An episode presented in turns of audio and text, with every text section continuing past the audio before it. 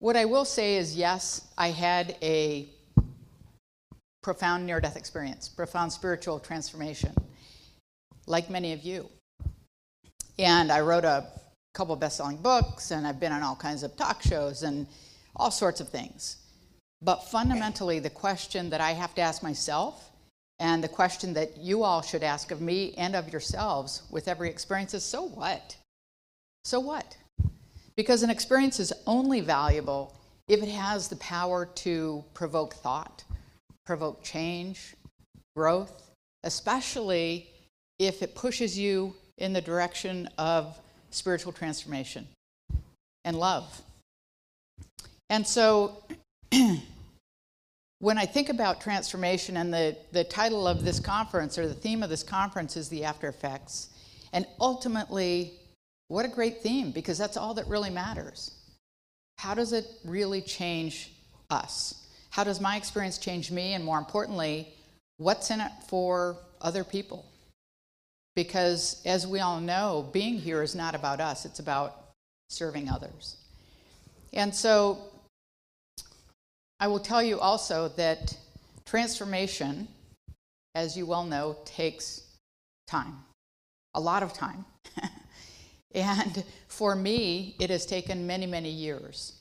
And I know that as I keep going on, I keep thinking about different aspects of my life my life's experience and that process continues and continues and continues and I suppose my own transformation began really in medical school. I grew up as a child of the 50s in the Midwest, and I went to Sunday school, I went to confirmation, I did all those things. But back then, for me at least, it had nothing to do with spirituality. It had nothing to do with what really matters. And it had everything to do with that's what you do on Sunday morning. You go to church.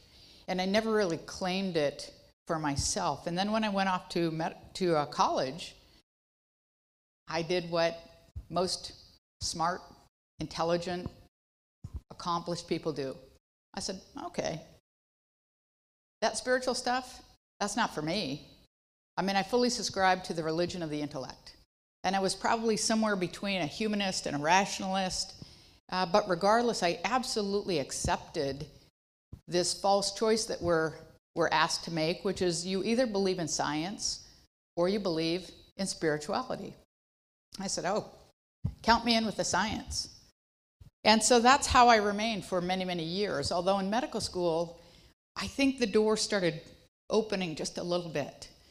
Because when I was in medical school, I started really understanding the exquisite detail and intricate interconnectedness of every part of not only our body, but the world, the living world. And so I think deep inside me, there was this little question mark about wow, is it statistically possible that this is all random, that it's all chance? And over the course of that time, I did also come across a few patients who, uh, at the time, I had no idea what they were talking about, uh, but they shared with me things that were happening to them, whether uh, they were young kids who knew they were going to die during the next operation and told me about the angels who had come to take them. And I will tell you back then, as now actually, I just sort of went, I don't know about that. That's a little, that's a little out there, and kind of filed it away. And then I finished, and I got married, and I had a kid, and a kid, and a kid, and I'm a doctor. I should know how that happens. uh, but I was really, really busy. I had a full time job, husband, kids, house, uh, you name it. And like so many people, I was really too busy to even consider my spiritual life or consider that whole realm of existence. And I think it's like most people because you don't have to think about it until you have to. Most people don't think about death until you're forced to, until you either lose a loved one or you're diagnosed with a fatal disease or something.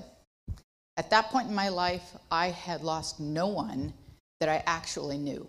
No one close to me, no relatives, no friends, no nothing. And so I had never actually thought about death as it pertained to me.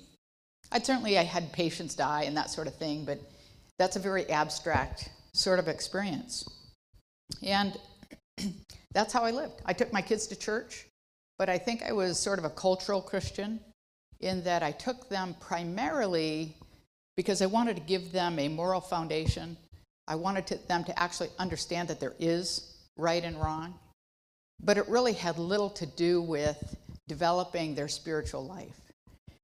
And that all, hap- that all changed for me uh, in 1999. At that point, this is pretty good. I really am using slides. at, that, at that point, I had these four little kids, and my husband and I decided that they were old enough for us to leave and go on vacation by ourselves, uh, which was incredible. I mean, that's a watershed day for anyone. And so we decided to go kayaking in South America. And lest you think that was a bit of a harebrained thing to do, my husband and I are avid kayakers. At that point, we had kayaked for many, many years all around the country, internationally. It was something that was in our, uh, in our experience level. And we went to South America with friends of ours who are professional kayakers. They own a rafting kayak company. They run trips to Chile every year. I mean, this was a routine thing for them. And so we went and had a great time paddling. And what was uh, going to be our last day of paddling anyway, here we are. We loaded up the boats and we decided to paddle on a section of river that's well known for its waterfalls. And when I talk about waterfalls, you know, I'm not talking about Niagara Falls or something crazy like that. But these are drops of 10 to 15 feet, which, you know, maybe as tall as the ceiling.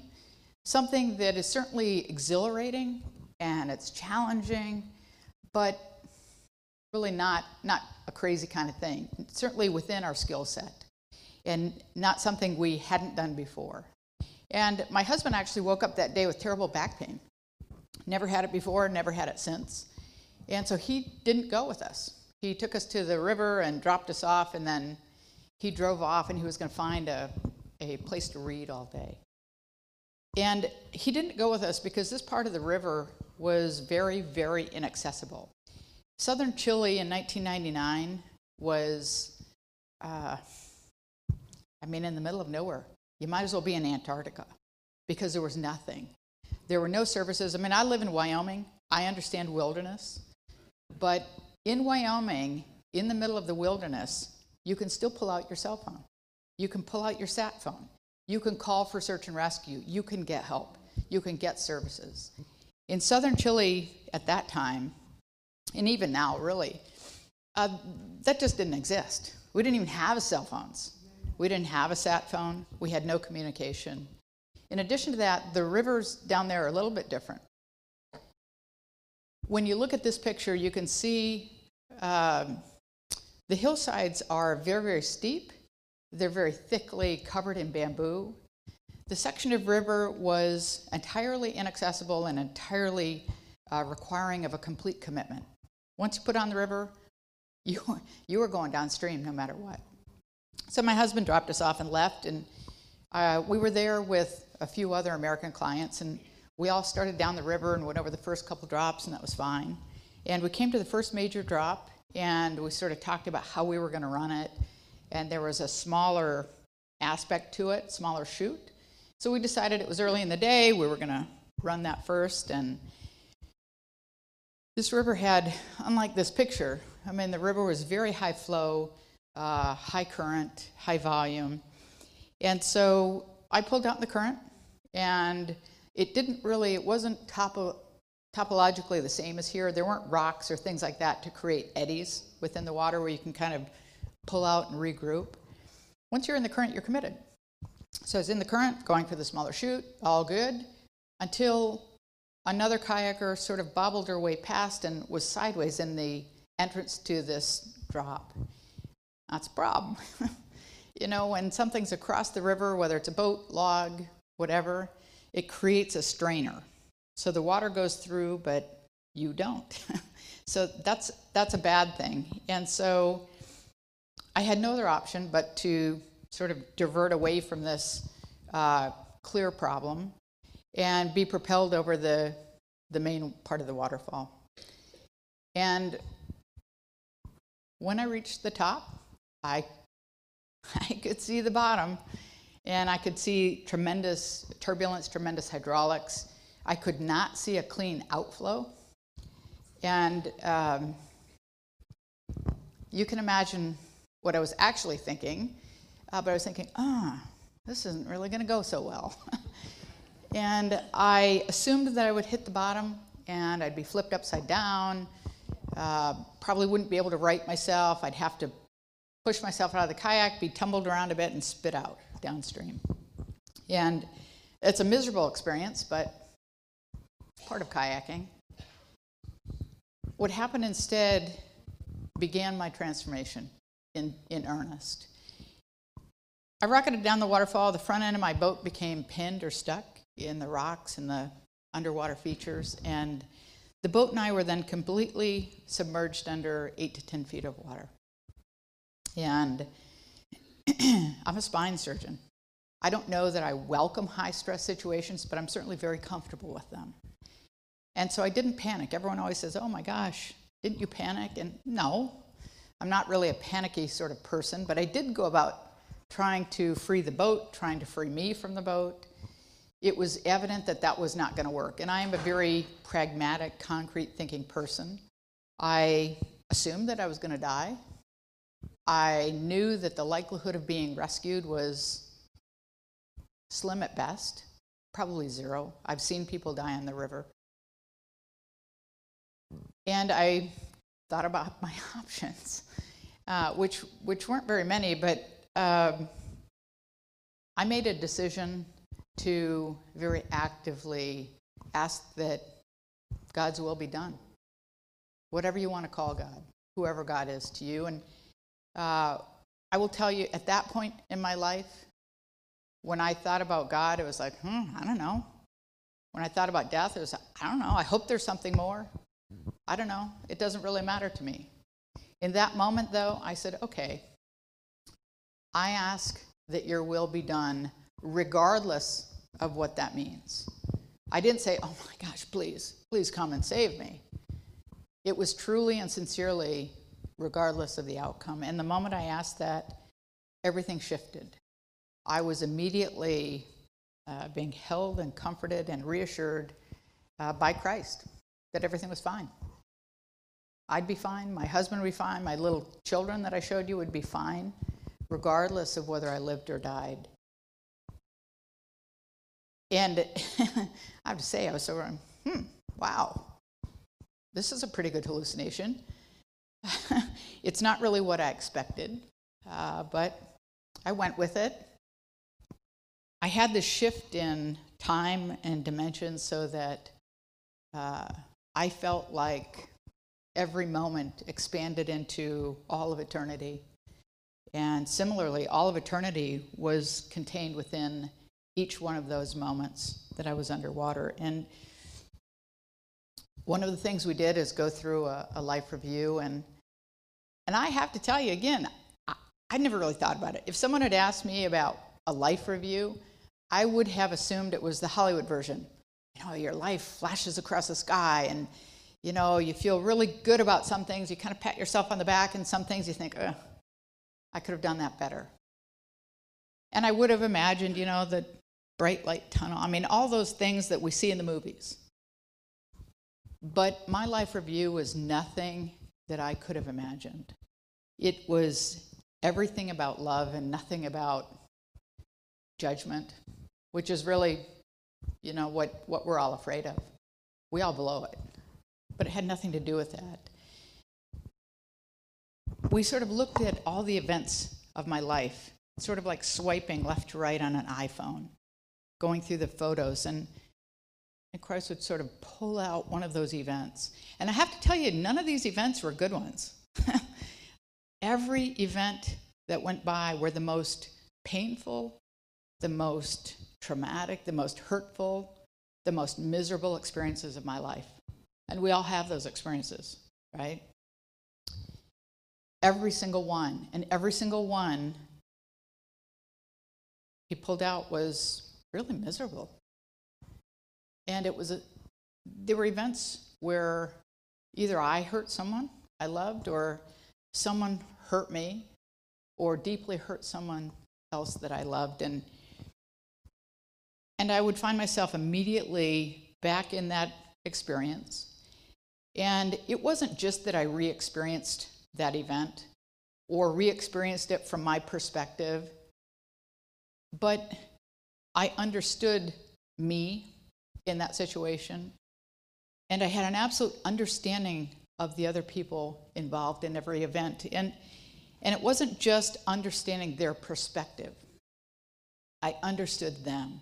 I understood everything about their life story, everything about what brought them to that point in time where they hurt me, or I hurt them, or they hurt someone I loved.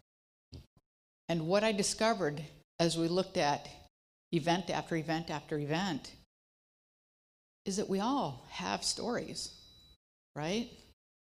I mean, every time I lash out at someone, and this is trite to say, but it's the truth. Every time, if I'm going to hurt someone, it's because I'm coming from a place of pain.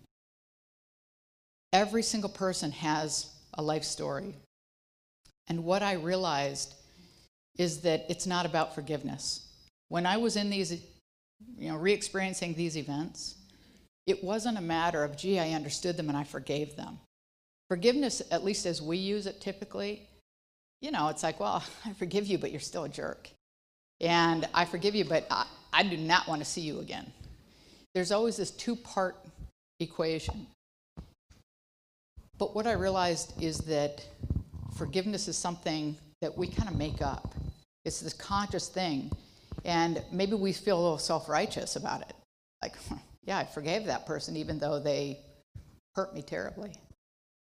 But what I discovered, and what I believe everyone can understand, is that when you have understanding of someone, it's not a matter of forgiveness, it's a matter of grace. Anger, resentment, shame, all of that is replaced by incredible compassion and love and kindness. You know, it's a, it, just as an aside, an example. Two weeks ago, I was on a uh, on an airplane, and it's a long, involved story. I was making multiple connections, and the first step of the this travel log was on this little plane. It had already been delayed an hour. I was just barely going to make my connection, and I was on my way home, so I really wanted to make that connection.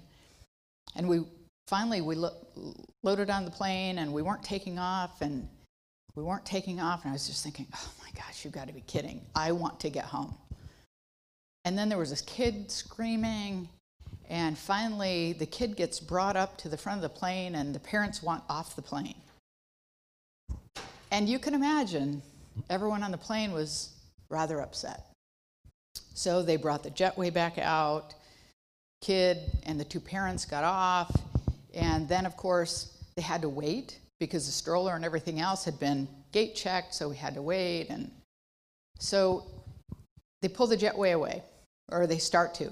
And then I'm looking at my watch and I'm going, okay, I'm definitely going to miss my connection, but if I stay here in this airport, I can get the next flight.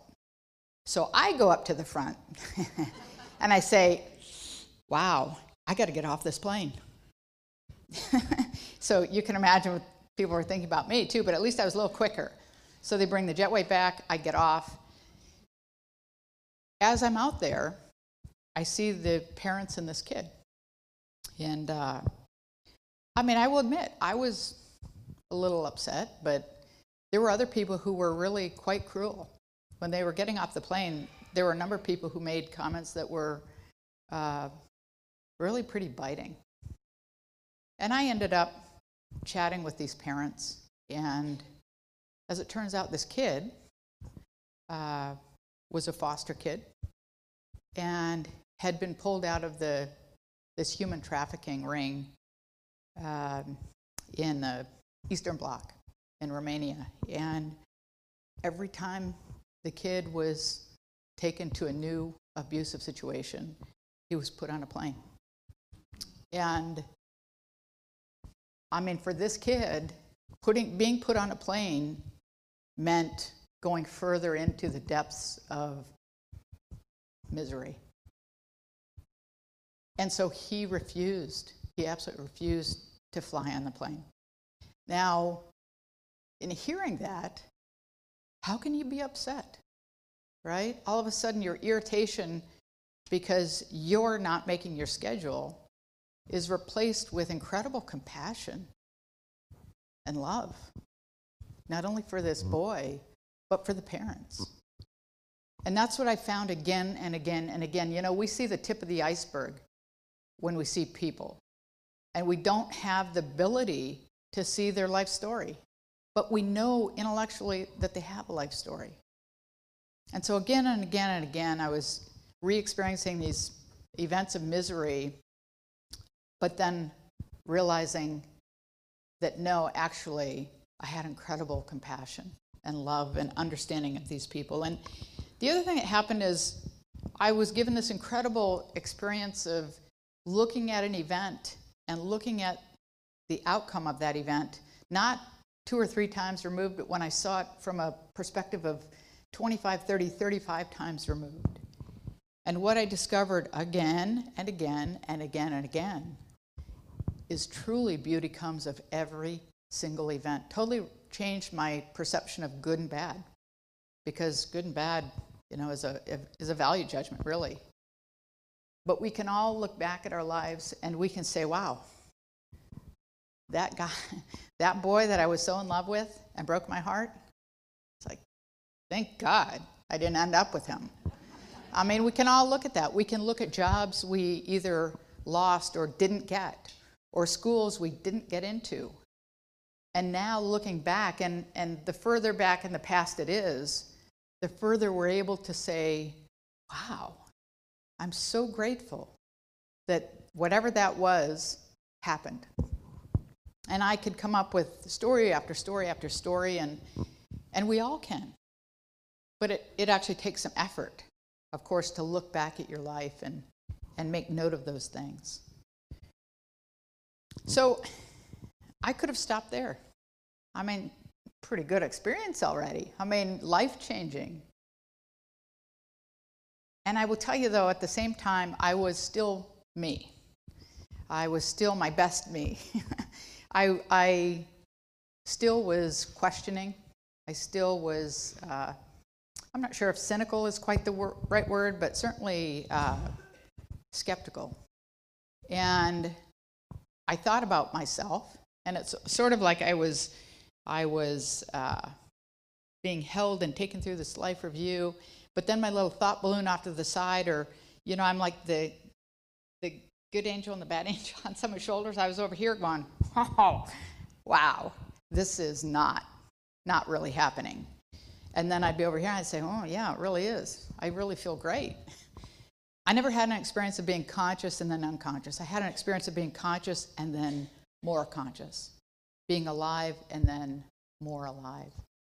But my little thought balloon off here kept saying, okay, clearly you're still breathing. And so I would take a minute and I would think about, okay, do I feel air? Do I feel myself breathing? And I'd say, no, no, actually, I am not breathing. And I would think about the time frame, and I'm very good with time. Part of being in medicine is you really need to develop a sense of timing because that really impacts uh, care. And I would say, well, okay, um, maybe, maybe, and I would try to come up with some other reason why I was still having this experience. And each time I did, I'd say, no, no, actually, you're still underwater. I could feel uh, not only uh, this expansive sense of time and reality, but I could still feel the water. I could feel the weight of the water. I could feel the plastic of the boat on my skin. And I could feel the current slowly start to pull my body over the front deck of the boat. And as that happened, I could feel my knees bend back in themselves, and that's not good. and I could, I'm a, I'm an orthopedic surgeon. I know what broken bones feel like, and I could feel the bones breaking and tissues tearing. And, and I remember at one point thinking, I must be screaming. And I took a little minute and I thought, actually, no, I still feel really good. and so then my body finally broke free from the boat. And as that happened, my spirit had been kind of peeling away from my body. And, and I rose up and out of the water and, and I mean, I was free. I was absolutely free. And I was uh, immediately greeted by a group of, uh, I don't know what, people, spirits, beings. Uh, for me, they had physical form, somewhat three dimensional head, arms, legs, uh, wearing these uh, incredible robes and really just obviously radiant from within. Not like there was a sun or bright light shining, uh, but from within. And, and it was as though these robes were, I don't know, woven together with fibers of love. I mean, it was, um, you know, and, and I always say when I talk to IANDS groups, it's always such a pleasure because I don't have to try to explain it. Uh, most of you understand that it's a love that um, is not something we experience here. And it's a love that is pure and complete and tangible. You can feel it, you can see it, you can touch it. And I wasn't coming back. I mean, I looked at my body, recognized it, said, bye, I'm not coming back. I felt like I was home. And it was as though, you know, I'd been on a trip to Europe. And, you know, I mean, some of it was great, some of it wasn't so good, but now, you know, I'm home.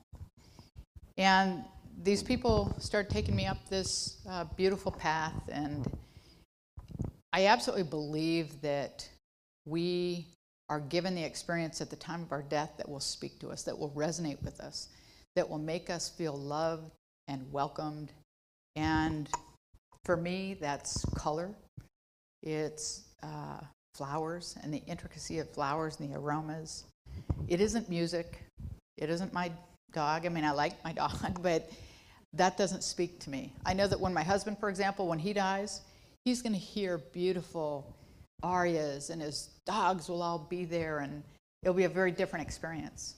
But for me, you know, I'm, I'm kind of tone deaf. I mean, I listen to country western music, and so listening to arias wouldn't really make me feel like I was in the right place.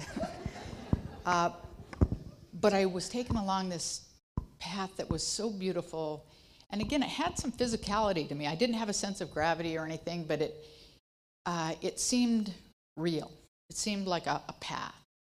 And it was exploding with color and uh, every color and again, uh, you know, for those of you who have had NDEs, it's every color, but then also colors that don't exist here. And they were all at the same time. It was as though I could understand each color simultaneously. And we'd get a little bit further down the path, and I could still look back at the scenes at the river. I could see my body. I thought, ooh, that's doesn't look so good. I mean, I was purple and bloated and fixed dilated pupils. I mean, I was dead as a doornail. Uh, I'd been underwater for 30 minutes at that point. Uh, so I thought, okay, well, that doesn't look so good. And I could see them start CPR. And I thought, well, I'm sorry, guys. And one of the guys was only 18, he was kind of a very vulnerable sort of guy. And I don't, he, he couldn't see me, but he kept looking exactly where I was. And he said, Mary, please come back. Please come back and take a breath. And I would look at him, and he was so vulnerable. He was so young that I would sort of say, okay, I'll, I'll be right back. And I would go back down this path, and I would lie down, and I would take a breath. And then I would rejoin these people, these spirits. We'd get a little bit further down this path, and he would start calling again, please, Mary, please come back and take a breath. I'd say, oh, okay, just a minute, I'll be right back. and what's interesting to me is I said earlier, I was still me, but it was the best me. You know, we, parts of me, I mean, I am a skeptical person. I just am. Here on Earth, you know, we use that term uh, somewhat derogatorily, but that's not necessarily a bad thing. Having, you know, collecting evidence isn't necessarily a bad thing. So I was still, still, you know, coming down this path and going back and back. I mean, I was so frustrated, like, goodbye, like enough. Take a breath means one. and I already did it. but we would get further down, and finally we came to this archway, this sort of entrance, uh, and it was clearly the point of no return. And I wasn't coming back, and so I kept trying to say, okay, let's get over this line.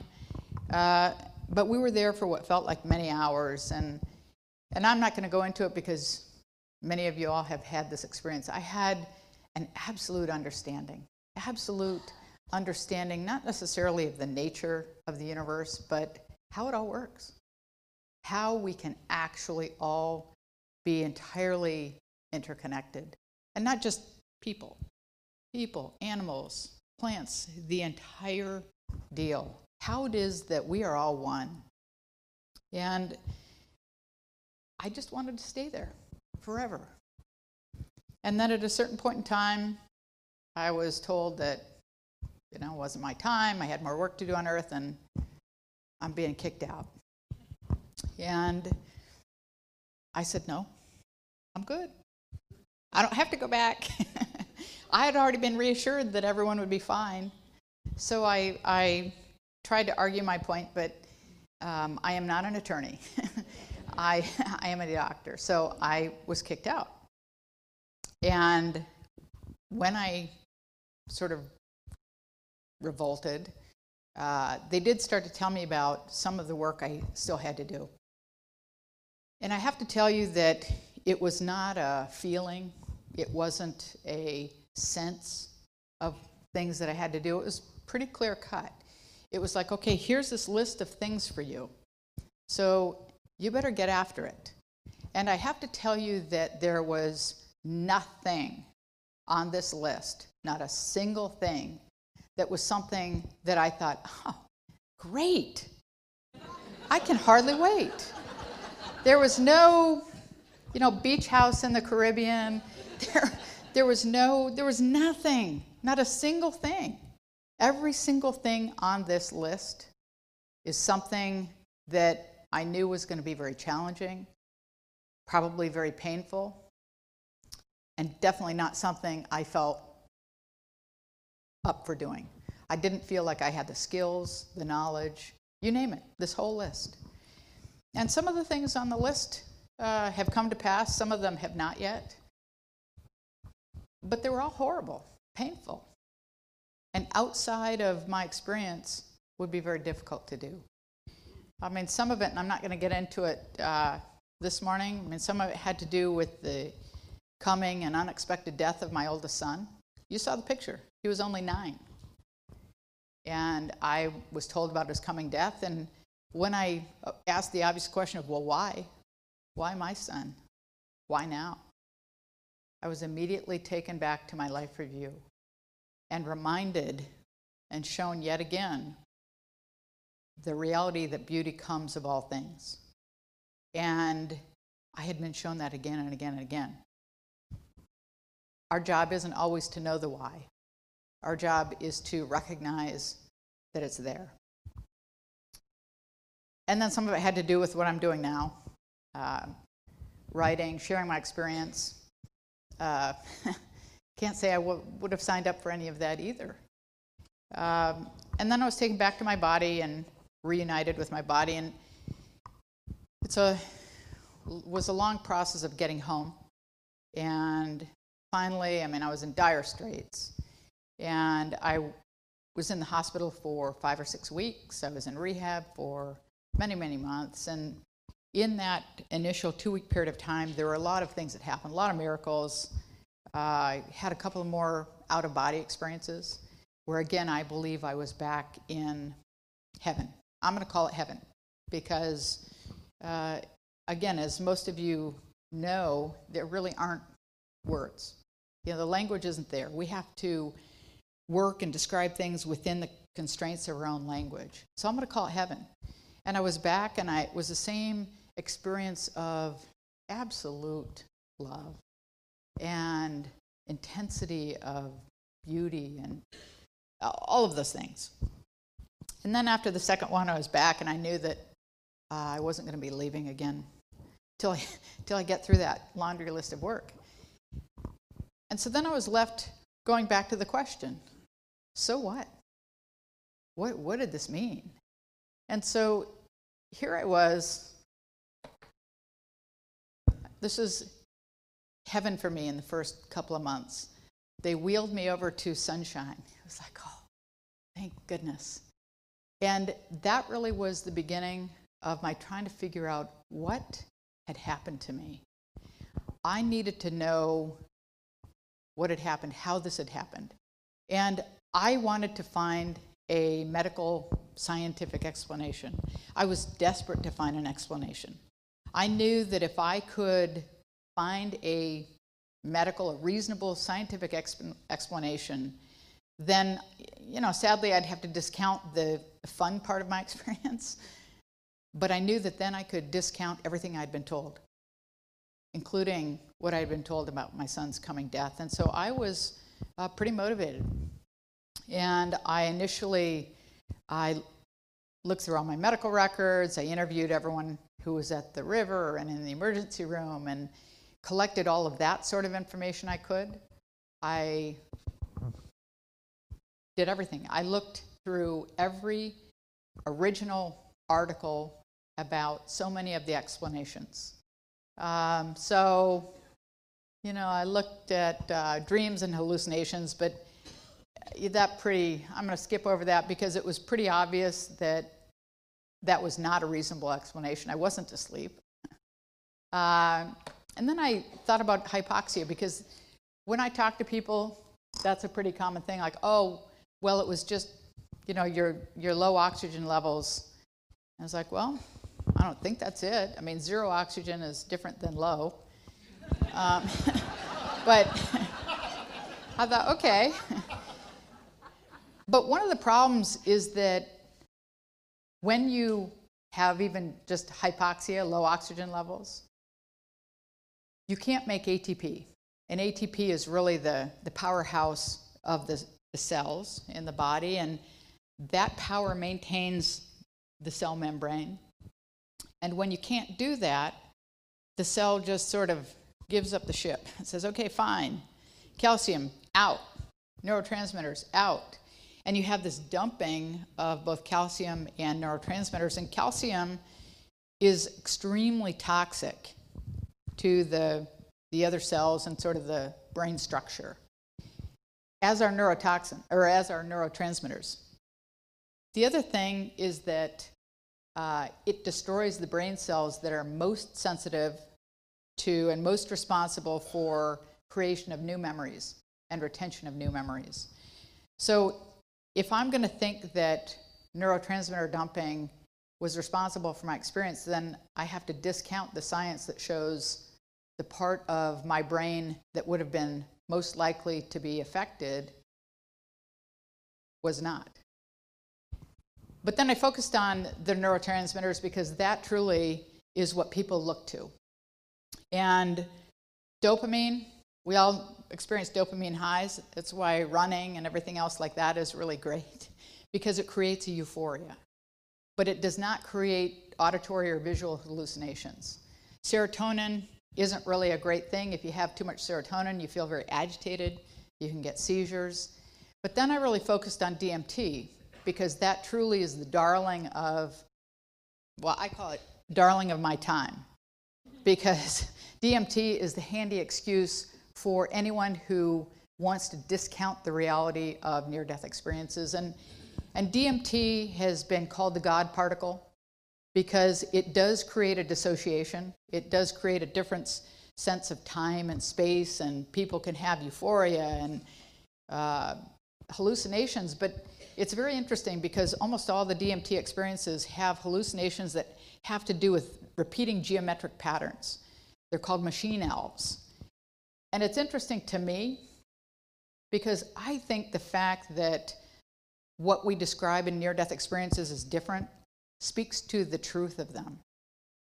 As an orthopedic surgeon, I can pretty much tell you what your experience is going to be if you break your arm.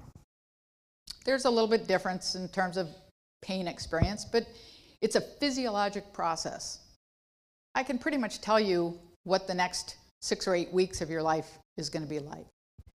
Similarly, with DMT experiences, DMT experiencers can pretty much tell you what the experience is going to be like, the things that you might see, the things that you might hear. But with near death experiences, you know, we all describe this incredibly intense love and we all describe incredible beauty, but it's different because we are different. Here on earth, we describe beauty differently, we experience beauty differently. And so I think it speaks to the truth of them rather than it being a physiologic experience. But with DMT also, you know, we all say, oh, yeah, well, it's found in the pineal gland and, you know, that releases at the time of death. Well, the fact is, it's never been found. Someone found an enzyme that has a capacity to convert a couple of other things to DMT, uh, but they've never actually found DMT in humans. And if they did, it's incredibly toxic, again, to the exact part of the brain that creates and retains new memories. And so I could go on and on and on, uh, but ultimately, I had to come to the conclusion that mine was a true and real spiritual experience. It was outside the bounds of medicine, outside the bounds of science. And I also realized this false choice.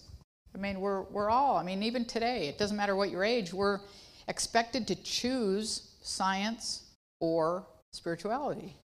But I discovered they coexist very easily because they address different questions. I'm still a scientist, I'm still analytical. And I expect science to help me explain how things happen. But I expect my spiritual reality to show me why. And so they coexist very easily. But then, of course, comes back to the same old question okay, so what? so, what does my experience have to do? What does it, what can it do for me? What can it do for other people? And I will tell you that uh, one of the things it did for me was radically change my perception.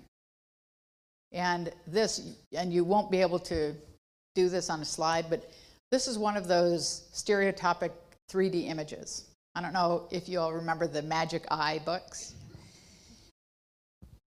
But it changed my perception so that instead of seeing that as a, an interesting geometric pattern, I look at that and I realize, wow, there's that hidden heart in the middle of it because you can look at it differently. I look at good and bad differently. I don't ever really define things as good or bad anymore. Things are as they are, and I know that beauty will come of every event.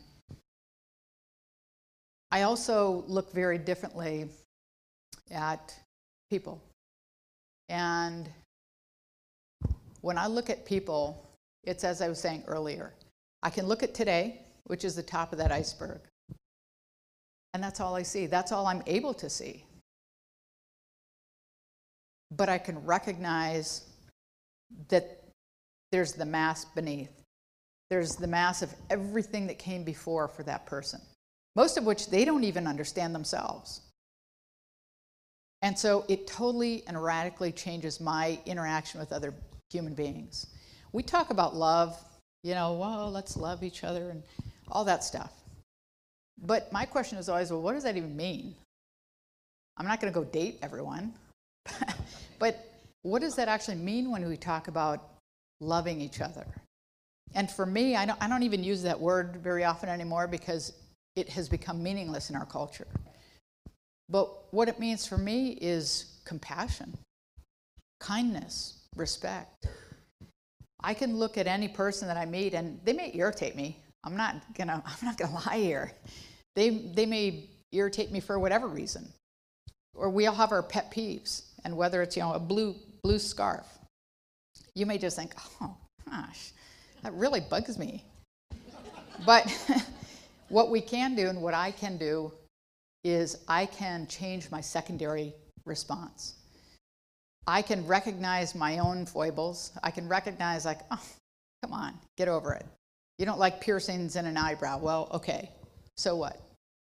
And I can have the grace for myself that then allows me to have grace for that person because I can then look at that person and recognize that they have this backstory, that they have this huge hidden part of their life that has brought them to that moment. And I can recognize that that person is as deeply loved and valued by God as I am. And so all of a sudden it changes things because I can start to feel affection. I can feel love. I can feel respect. I can feel value. And so it changes entirely my, my interaction with people. Obviously, I, like most of you, are I'm not afraid of dying again. I mean, death to me is uh, not, not the point. I mean, death brings context to life, death brings meaning to life. But when I think about death, I think about this it's my airplane ticket to home. This is the vacation, this is the great adventure. And then I get to go home. And the people I've met on my great adventure, well, you know, they're sorry that I'm leaving. And I'm sorry to leave because during my adventure, I love people, I make great friends. But I also know that I'm going home to where I've lived my whole life. I'm going home to the people who have loved me as long as I've existed. And so my concept of death has radically changed. And I, I have to admit, that's not always a good thing. It's very difficult, actually, for me to um, express culturally acceptable sadness when a friend's parent dies or when there's death. I mean, we're expected to be, oh my gosh, that's so terrible. But I have to tell you, a little part of me is thinking, oh, lucky? I mean, so not all the changes are, are culturally um, acceptable. And as we talk about transformation, uh, because again, that's the theme of this, I will tell you my transformation has changed everything. The after effects for me changes who I am. I mean, before all of this, I probably would have said, well, I'm, you know, I'm a wife, I'm a mother, I'm a surgeon, I'm all those sorts of labels. And now I would say that I am a spiritual being. I am a child of God. I am love. And yes, in addition to that, okay, if you want to label me, yes, I'm a wife and a mother and all those things. But it's totally changed my perception of who I am and who each of you are. I mean, I don't care what job you have. I don't care if you're married. I mean, you know, I do because it's interesting. But the most important label any of us have is as spiritual beings. It's changed what I do. I mean, I'm still a surgeon, I'm still a mother, I'm still, I'm still all those things. But it's changed what I do because I know that even when I see patients in my office, I'm not really there primarily to try to help them deal with their physical ailment. I am there to help them deal with their spiritual growth. And so it's changed what I do, it's changed how I live radically. And I, am not going to tell you that I was a jerk before and now I'm not a jerk. I mean, I, I certainly always bought into the concept of being a good person, being honest and ethical, and a woman of integrity, and all those sorts of things. But how I live is very different. I live entirely in the moment. Um, I'm not held back by my past. I'm not held back from my future by fear. I am able to be entirely present here in this moment because this is the moment that matters. My past, whether I did great things or terrible things, it's gone. It may have brought me to where I am today, but in terms of its potential to define who I am or what my future is, it doesn't exist. I'm free from regret, shame, anger, you name it. And I'm able to live freely because I also don't have worry or anxiety about tomorrow. I still plan, but I know that if my plans don't come to fruition, it's okay. There's something that's probably even greater waiting for me. And it's changed why I live. I mean, I live to reflect God's love to this world. That's it, in a nutshell. And I think most of you who have had NDEs would agree with that. That's why we're here. We are here to help other people get it together. you know, like figure out that the spiritual world is here and now. And that's our primary purpose. And so why I live is very different. Sure, I you know, I am here because my kids would be sad if I weren't there and all that sort of thing, but the why is very, very different. And so the after effects for me have been uh, significant. And so, okay, I have to show this last slide only because um, my son taught me how to use Photoshop. but, but this is a great summary. I mean, basically, I think that what is available for every person, not just people who have had profound experiences, but every single person has the ability to work through their life, work through collecting evidence of the spiritual realities and the spiritual truths, and be able to draw the same picture for themselves. Basically, being set free from that ball and chain of your past. And some people have very, very challenging pasts. And I have spoken with many thousands of people at this point who have lost children, who have had serious illnesses, who have had something, abuse, something in their past that keeps pulling them back and makes them remain in their past. And I think part of that is because they haven't come to the point of recognizing that whatever that is, it's okay. Everything in the past that has created anger, shame, guilt, remorse, all those things, you can be set free from that. And you can be set free by recognizing the reality of the spiritual world and recognizing how people have been transformed to get to the point of saying that I am a spiritual being. I'm not, you know, my job, my mother, or my wife, all that sort of thing. And, and you can kind of let worry and anxiety float away. You certainly don't have to worry about death. And what that means ultimately is living in a state of joy. And joy, of course, is very different from happiness. Happiness is based on circumstances. Happiness, you know, I make my, my plane connection.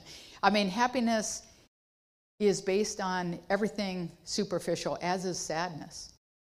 But joy is really a state of being, and joy is based on a recognition of the truth of everything I've been talking about the truth of the spiritual realm, the truth of God's promises to us, the truth that grace is covering our past, the truth that there really is life after death. If you accept nothing except the fact that there really is life after death, and I think at this point, people who don't accept that are either intellectually arrogant or spiritually lazy.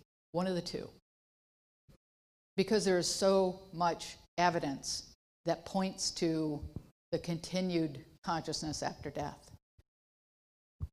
If you accept nothing but that, that radically changes your experience of today. It, it actually makes it a little more important, which I think is why many people don't want to accept it. Because if you recognize that there really is something more, then all of a sudden it means today is something more. But I think that if you can release your past and release the future, then that truly is the secret to living today in a state of joy that transcends all circumstances, that allows you to face struggle, challenge, heartbreak, heartache with a continued sense of joy because of where your focus is, because of who you are, and because of the reality that this is a great adventure, but it's not our home.